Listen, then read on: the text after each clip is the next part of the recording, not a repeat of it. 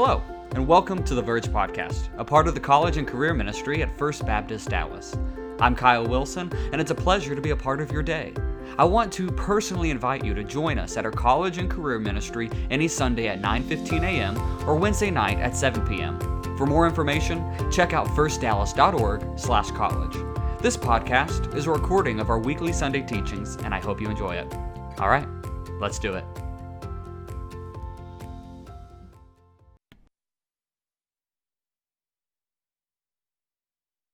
Kyle. Hey guys, I'm Caleb. I'm Kyle's intern. Kyle is gone today, and so you're stuck with me. But we are going to go ahead and just continue through the book of James.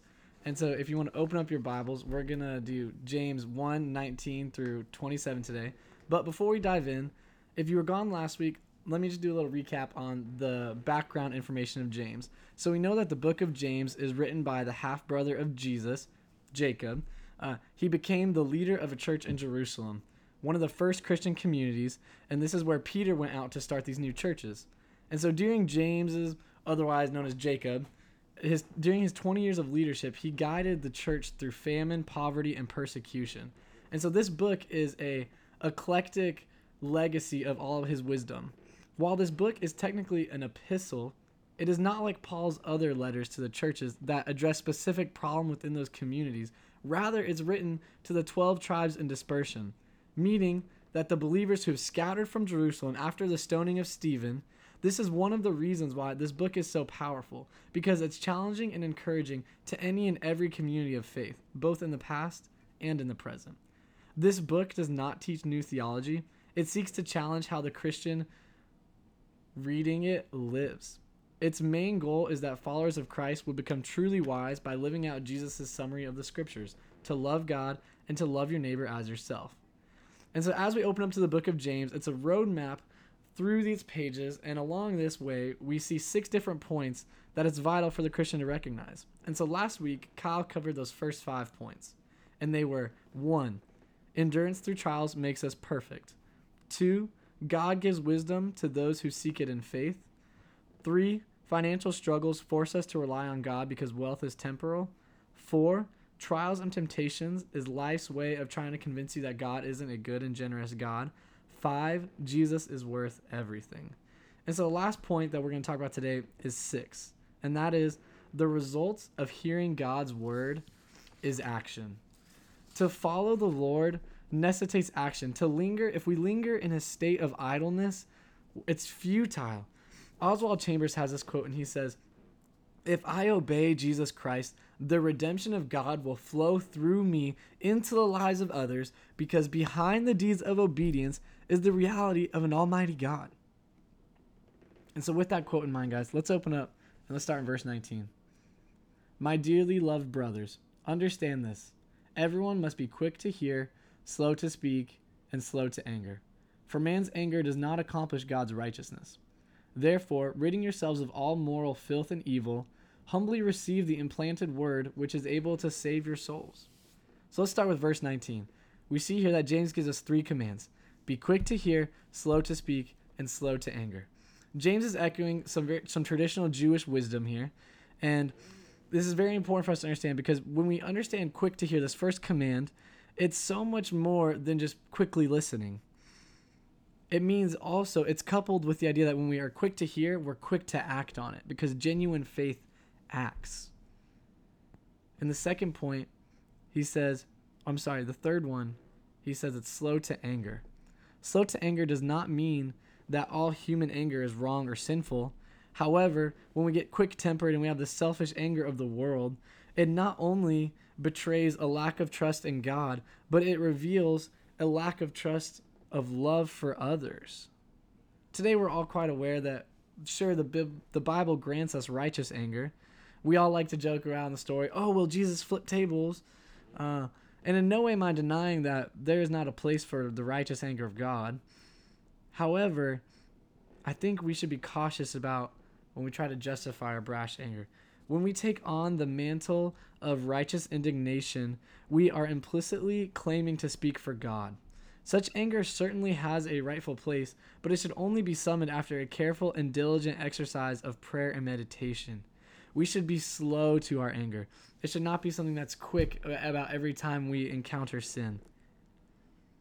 And so moving on into verse 20. So we have these three commands, but in verse 20 we're given the why. Why are we to be quick to hear? Why are we to be slow to speak? And why are we to be slow to anger? He tells us in verse 20, because it does not produce the righteousness of God. What does James mean when he says the righteousness of God? Good question. I'm glad you asked. Today, we seldom hear Christians talk about the righteousness of God. And it's so fascinating because people, we always talk about wanting to be, we want to be more holy, we want to be more spiritual, whatever that means. I don't think I've ever heard a Christian say, I want to be more righteous. And maybe it's because we just don't want to appear to be self-righteous. However, I think it's really fascinating. I was doing some church history research, and I thought that during the Protestant Reformation, one of the emphasized themes during this time period was the idea of the righteousness of God.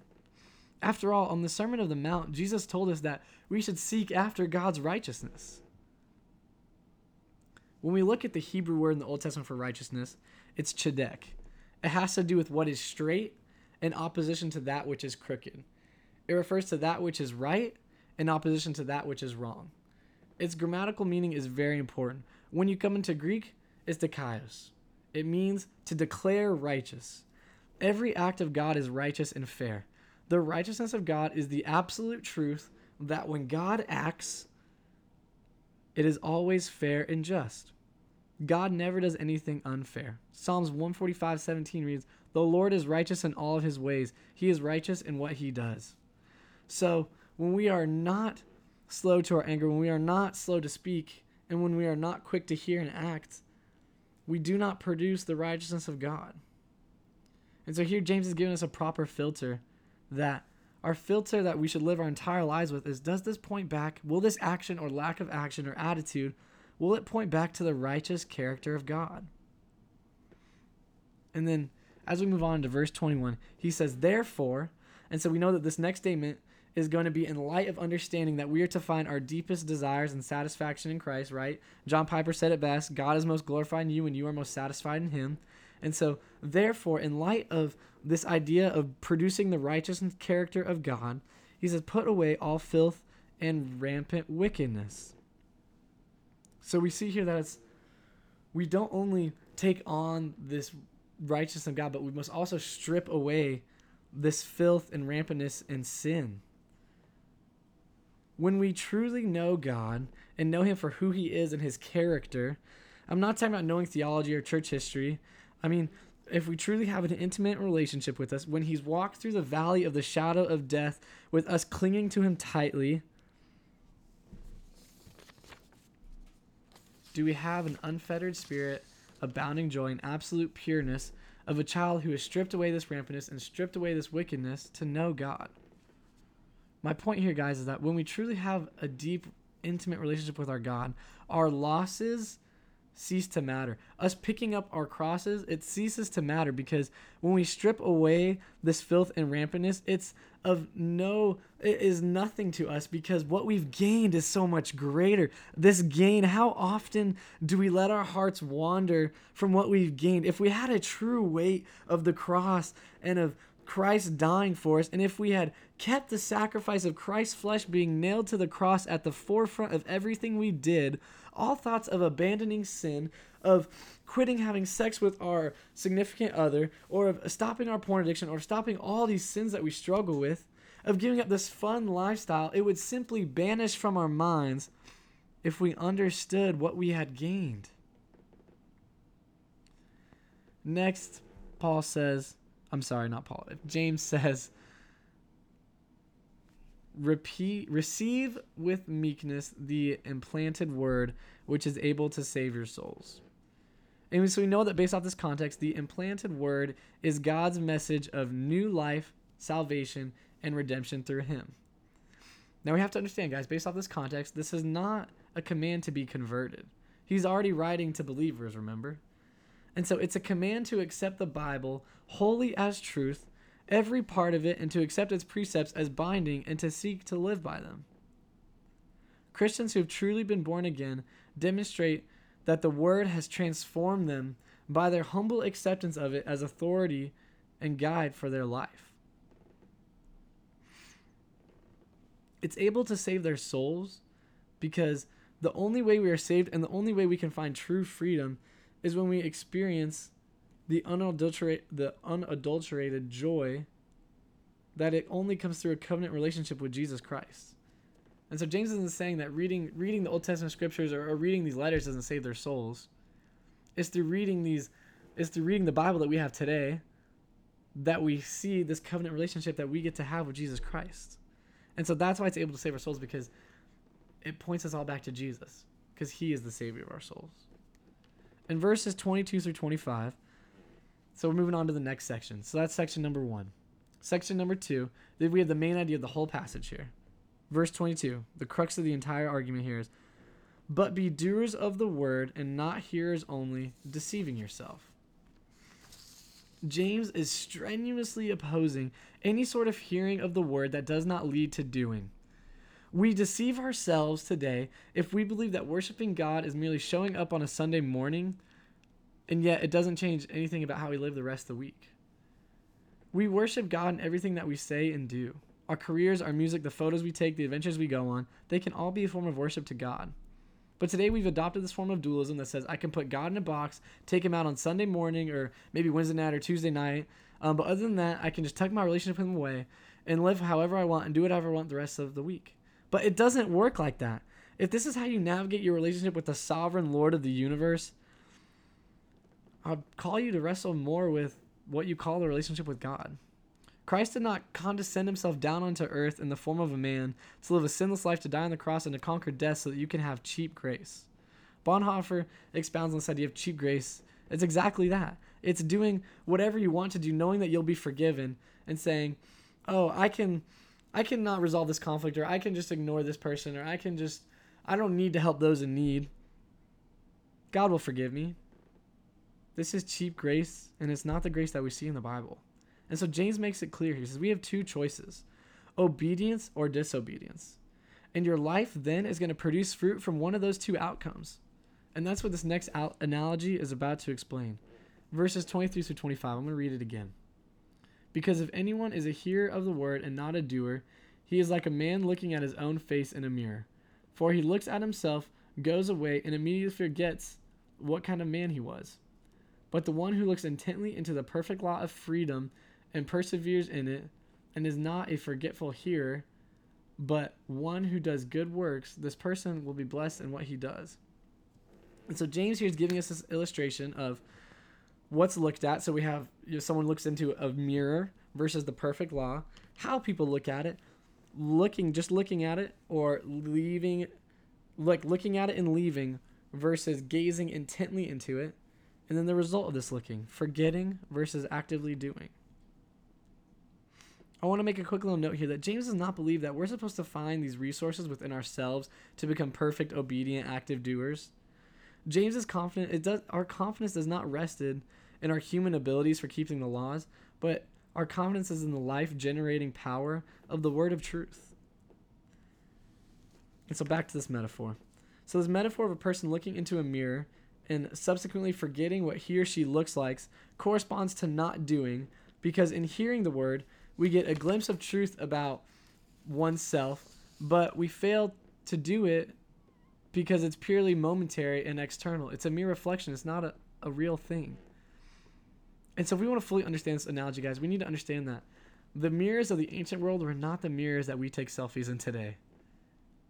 In the ancient world, mirrors were not everyday objects. They weren't in every bathroom. They weren't on our phone cases, and they weren't these super highly silver polished mirrors that we have today.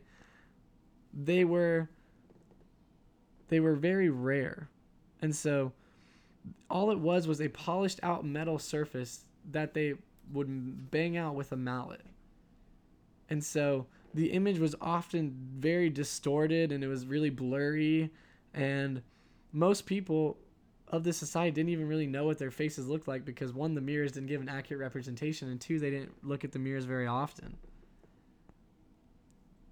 And so when we look in this mirror, one forgets what we look like, partly because the image is unclear, because of these ancient mirrors, and partly because the image is so rarely encountered.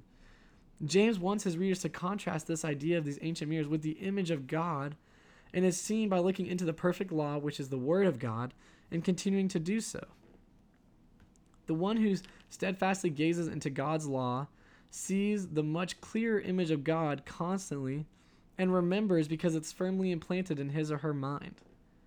It's in this intense and constant looking into the Word of God that, unlike looking into a blurry and unclean mirror, it's transformative. The law is not a law that is a list of rules to follow, but it's a law of freedom. And it frees us because God, it's through that God reveals who we are, and most importantly, who God is, and the relationship between the two. John Calvin explains it this way in the Institutes of the Christian Religion. He says that when we look at God, that when we study God, we also learn about ourselves because we see what we're not.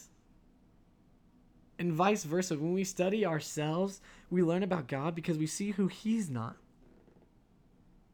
And so that's why the Bible is so freeing, and it's not this constrictive thing that says, oh, you can't do this, you can't do this, you can't do this, but it says, this is who you are a child of mine, and I love you.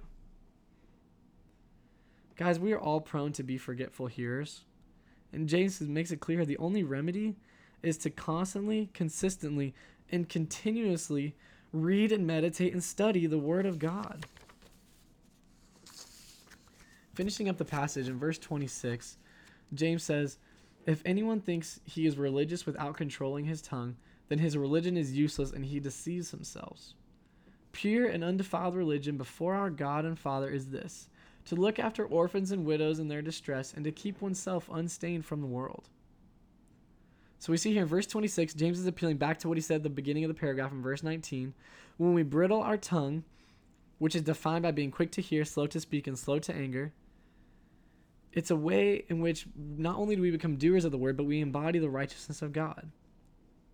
And then in verse 27, he's further explaining what it means to be a doer of the word. So in addition to bridling our tongue, we must also do this. We must visit the orphans and widows while also remaining unstained from the world. Psalm 68:5 says that He is the father of the fatherless and protector of the widows. God Himself is concerned for them, and so should we. James is telling us, yes, we need to remain pure as the light that is in us, but we should not run away from society. We need to be in the world, but we need to not be of it. We need to be in the world. We need to help the low and the poor. And we need to visit those in society that are looked down upon. We need to learn to love the unlovable. But also in doing this, as we go into the dark depths of the world, we need to remain pure before God. Christians whose relationship with God is pure will imitate their Father by intervening to help the helpless. And being unstained from the world means not thinking and acting in accordance with the value system of those around us. We need to not only have a purity of heart, but it must be in conjunction with a purity of action. That's what James is saying here. The whole idea, guys, is that the result of hearing God's word must be action. And if we didn't act on it, we didn't hear it correctly. This isn't an option, guys. There are only two outcomes from hearing the word of God: obedience or disobedience. What will you choose?